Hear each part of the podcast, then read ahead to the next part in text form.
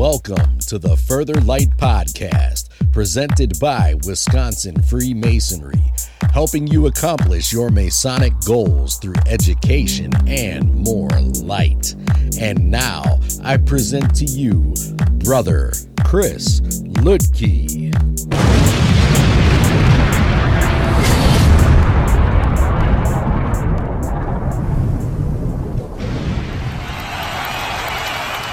Listeners, scholars, brothers, this is Brother Chris and today I want to explore the brazen pillars. Now, when we talk about the brazen pillars, we are dealing with something that we see in lodges all the time these representations of two pillars, frequently with some kind of globe that tends to fall off when they're moved, giving several brothers concussions. But leaving that aside, let's get into the brazen pillars. Most of us look on representation of two brazen pillars at all meetings. Some are famous for causing concussions when moved, as previously stated, but what do they actually mean? Are they accurate? What purpose do they serve? Today, I want to explore this idea and want to start from a rare secular account of their appearance from your friend and mine, the Roman historian Josephus. Now, of course, before I get into Josephus, we will be dealing with some biblical accounts as well. We don't have a lot written about the columns themselves or a lot written about Solomon's temple outside of biblical history. But when we have something, we should look at it. So, Josephus, writing in Antiquities, Book 8, Chapter 3, Section 4, and I'm using the William Whiston translation. And he says, quote, Now Solomon sent for an artificer from Tyre whose name was Hiram. He was by birth of a tribe of Naphtali on the mother's side, for she was of that tribe. But his father was Ur, in other words, from Mesopotamia. Think modern day Iraq. Of the stock of the Israelites. The man was skillful in all sorts of work, but his chief skill lay in working in gold, silver, and brass. He was a metalsmith by whom were made all the mechanical works about the temple according to the will of Solomon. Moreover, this Hiram made two hollow pillars, whose outsides were of brass. The thickness of the brass was four finger breadths, so give or take three, four inches. And the height of the pillars was 18 cubits, their circumference 12 cubits, but there were cast with each chapiters consisting of lily work that stood upon the pillar, and it was elevated five cubits, round about which there were network interwoven with small palms made of brass and covering the lily work. To this were hung 200 pomegranates in two rows. The one of the pillars he set at the entrance of the porch on the right hand had a name, the one on the left, another name. So, this is Josephus. And couple of things are going to stand out. First of all, that, hey, the measurements don't add up. 18 cubits obviously is very different from 35, but it does give us some idea. And we can see that he's definitely using some biblical sources there, which makes sense. Josephus is writing around just after the time of Jesus, whereas the temple, of course, is about a thousand years earlier.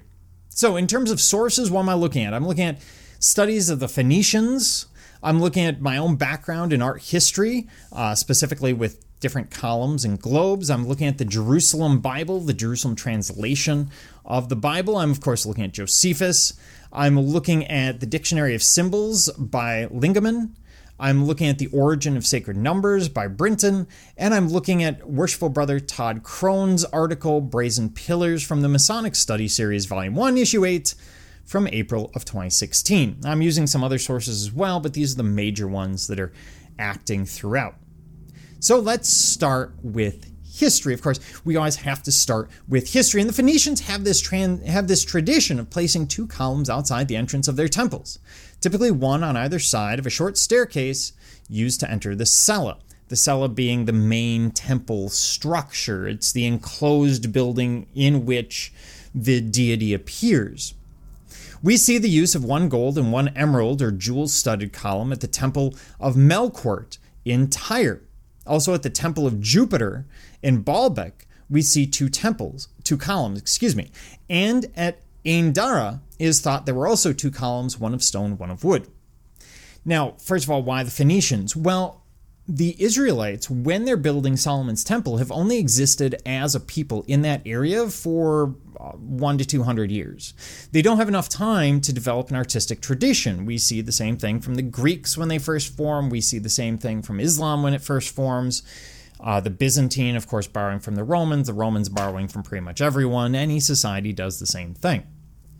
And the Phoenicians are going to be the major people. After all, we see Hiram, who is a Phoenician king, king of Tyre, being involved in the construction of Solomon's temple. And so Phoenician influence is going to be very important. So, the Phoenicians put these two columns up in terms of function, they may have been symbolic, but they also may have been used to support a covering for a porch, and they may have actually been both. So, both symbolic and pragmatic, which makes sense. We see a lot of that in the ancient world.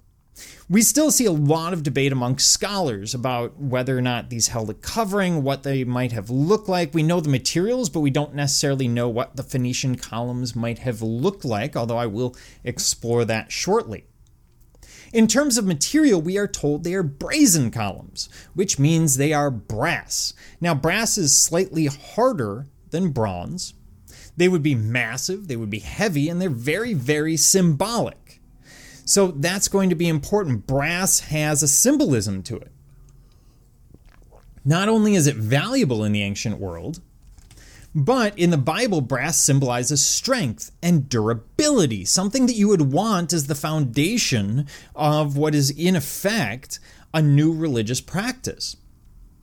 And is used to create objects for worship, as implied in Exodus 27, verses 1 and 2. Additionally, brass also symbolizes judgment, something that we see in monotheistic religions, because if you have a single God, usually there's an element of judgment and is associated with the feet of the glorified Jesus in Revelation, which is often interpreted as a symbol of his righteous judgment. So, again, those ideas of judgment, stability, strength, establishment, some might say.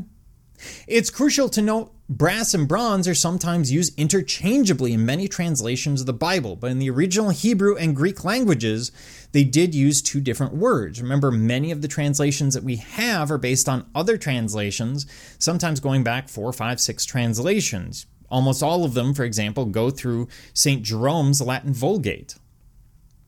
Let's talk about size and numbers. We are told that these columns are 40 cubits in all. So, first question what is a cubit?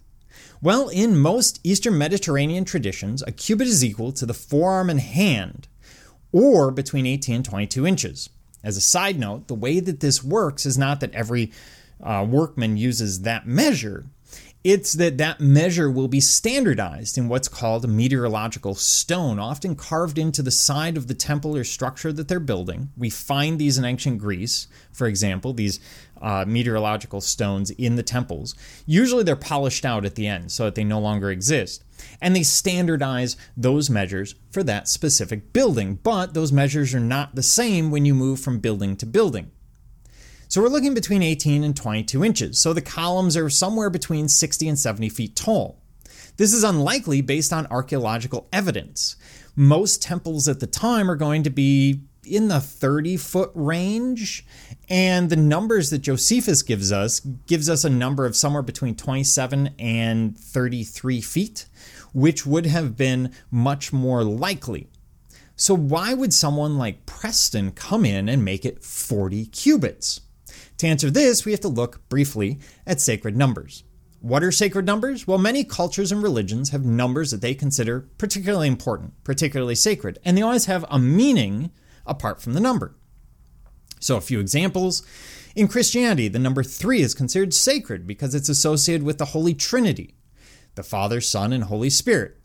In Judaism, the number seven is considered sacred because it's associated with the seven days of creation in the book of Genesis. In Hinduism, the number 108 is considered sacred because it is said to represent 108 beads on the mala or prayer beads, which are used during meditation and prayer. Same in Buddhism. In Islam, the number 99 is considered sacred because it is a number of the number of names for God in the Quran. In Christianity, we have numbers like 3, 12, 40, 144, 72, all are going to be important sacred numbers, and all of which are used in architecture, specifically for cathedrals and churches, through the medieval, the Renaissance, and the Baroque, taking us up to the 18th century. So, why 40? Let's start with that. Why 40 cubits in height? Well, 40 is a biblical sacred number. It is equal to a generation of man, a long time, or in this case, a very large column. In other words, they're not saying it's 40 cubits, they're saying that it is particularly large, which makes sense because I want to get across the size of these columns compared to a human standing in front of them. And to a human standing in front of it, a column that is going to be four cubits in diameter, so eight cubits, uh, sorry, four cubits across, or was that about six feet across, but then it's going to be 30 feet tall based on Josephus. That's going to be an impressively large structure. What about 12? We're told that it has a circumference of 12 cubits.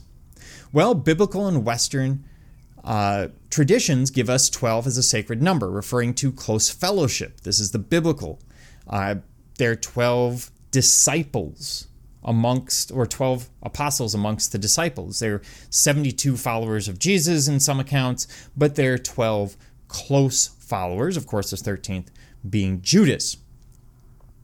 We see the idea of enlightenment and perfection, i.e., the perfect number divisible by both 3 and 4. In medieval Europe, as well as a time as we get into the 15th, 16th century, where these things are starting to be written about, these traditions of the ritual are being developed, we see that this is a product of the secular and the sacred. Three referring to sacred, uh, four referring to secular perfection. So, sort of an all overarching perfection.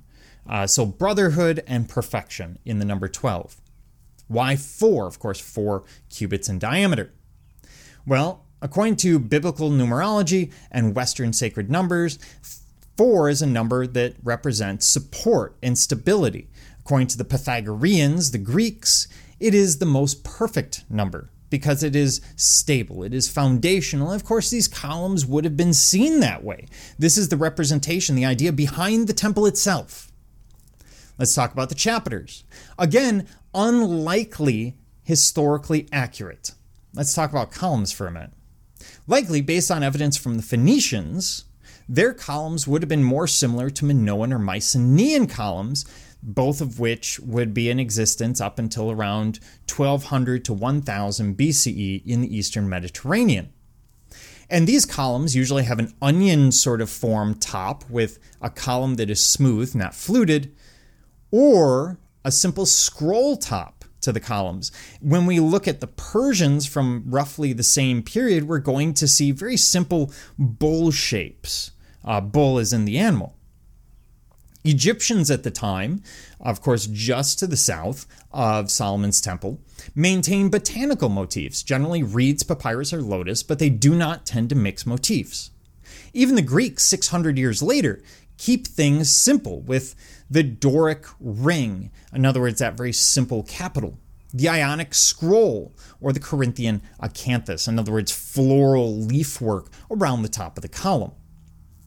Instead, I would argue this is probably another veiled lesson. This is another allegory that we see referenced in the Bible and in Josephus, but likely would not have actually been there for Solomon's temple. And basically, what it's saying is ignore the column and focus on peace, unity, and plenty, which are very important terms, very important ideas when we look at masonry. They're defining effectively the benefits of brotherhood. Unity is brotherhood. Brotherhood brings peace because if everyone's working in harmony, it's going to be peaceful. And due to the industry of brotherhood, we will see plenty. Let's look at the globes. Uh, in terms of history, the fact that the earth is round or spherical is established by the Greeks in the 3rd century BC, so shortly after the height of Athens, etc. And the earliest terrestrial globe will appear in roughly that period. The earliest known example that's written about is created by Crates of Miletus, and this is going to be in Turkey in roughly the mid 2nd century BCE. There are no terrestrial globes from antiquity in existence. But we know that they were in existence. We have an example, a surviving example from roughly the second century AD or CE that turns up. It's called the Farnese uh, Atlas, and we find it in Naples at the Archaeological Museum in Italy. Early terrestrial globes will depict the entirety of the Old World, and these will also be constructed in the Islamic world. We're going to see them regularly there. During the Middle Ages in Christian Europe, while there, there are writings alluding to the idea that the Earth was spherical, we don't see globes. The earliest terrestrial globe that we still have in existence is from 1492 and is made by Martin Behaim. Uh, so we don't see globes around 1000 BCE when the temple is erected. But I should say, just because they don't have globes, they know the earth is round. Because all you have to do is go to sea. If you go to sea beyond the line of the horizon where you can't see the horizon, and then you come up to land, you'll notice that the land rises. It doesn't start tiny and simply get larger. And so anyone who's gone to sea will know immediately that the earth is round. They may not be able to prove it, but they know it to be the case. We know that ancient societies, going back to the Sumerians, Mesopotamians, etc., are aware that the earth is round. It takes the Greeks to prove it and to give us the dimensions. So, the idea of the globes likely come from later invention and the increasing popularity of the globe in the 15th and 16th centuries, as well as through the Enlightenment, when this lecture is going to be formed. Especially around 1723, these globes are going to be seen as a sign of education, a sign of prestige. You want this sort of thing in your home. So, the globe's meaning, the way to interpret it, would be to look at Masonry Universal, the universal brotherhood of man. Think of the larger world, not yourself. In other words, we live to serve society. Society does not live, live to serve us. So it becomes a symbol of the larger community, the larger society in which we must exist. They're symbols of creation, that uh, one must adore the glorious works of their creator and become symbols of the study of the liberal arts and the general improvement of the mind. In other words, self improve, brother. Work on yourself. So, in terms of overall meaning, when you see these two brazen pillars, we see the idea of duality, and duality in deity is really common at the time. It's a developing idea when we're around 1200 BCE to around 1000 BCE, this time when the Israelites are really developing. Often, this is cited as the meaning behind Phoenician examples. So, oftentimes, they're looking at gods and they see gods in pairs.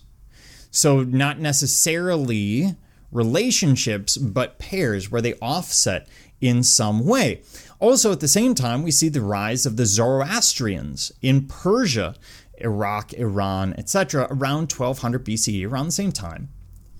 And there we see the idea of good versus evil, etc., this duality within human existence.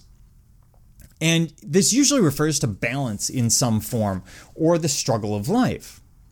Now, to take it one step further, according to worshipful brother Todd Crone in his article Brazen Pillars, both Claudy, in his Introduction to Masonry, Freemasonry, Fellowcraft edition, and Roberts in his book the craft and its symbols allude to another interpretation. They speak of one denoting strength or power, the other denoting choice or control. Roberts says, quote, if you pass these pillars with understanding, if you realize that power without control is dangerous, you have learned the lesson taught by the symbolism of pillars, of the pillars. Claudy says, before him are spread the two great essentials of all success, all greatness, all happiness. Like any other power, temporal or physical, religious or spiritual, Freemasonry can be used well or for ill. Here's the lesson set before the fellowcraft, according to Claudy. If he, like David, would have his kingdom of Messiah, manhood established in strength, he must pass between the pillars with understanding that power without control is useless and control without power is futile. He, Claudy, goes on to illustrate that fire helps cook our food and create steam and heat for good, but also can burn down houses and forests. Dynamite, while helpful in building tunnels and clearing stumps, also maims and kills. We have all heard this idea of with great power comes great responsibility. By the way, that goes back to Spider Man. But this may be, for many, a new way of looking at the meaning of the brazen pillars, but is one that has many real world applications. How often do we read about big business, politics, and countries who abuse power for their own gain? How, who do you know at work or in your community could benefit from this principle? Balance, the middle way. And it's a theme that we've hit on with a number of different ideas in Freemasonry and on this podcast it's not surprising that we get this illustration of balance, this reminder of balance from the EA as we enter into the Fellowcraft. So, as you have seen, there are many ways of interpreting the brazen pillars. And by the way, there are more, but in the interest of time, I'm trying to keep it to a couple of simpler ones. I may come back to interpretation specifically later on in another episode. As the candidate stands among the amid the pillars and reconciles the duality, so too must each person interpret the symbols in a way that resonates with their own life journey. We are all vast enough to contain within us all of duality. It is our duty as Masons to find that balance within us that allows us to be the best version of ourselves for our fellow man, our families, and our communities. Well, brothers, Thank you for joining me, Brother Chris Licky, and the entire Further Light team on your quest to find more light through Masonry. Are you interested in learning more about Freemasonry in Wisconsin? Visit wisconsinmasons.org to learn more about Masonry and access further educational content and more light. Once again, that address is wimasons.org. Any questions, comments, or suggestions, please email us at education at wisconsinmasons.org. And thank you for listening.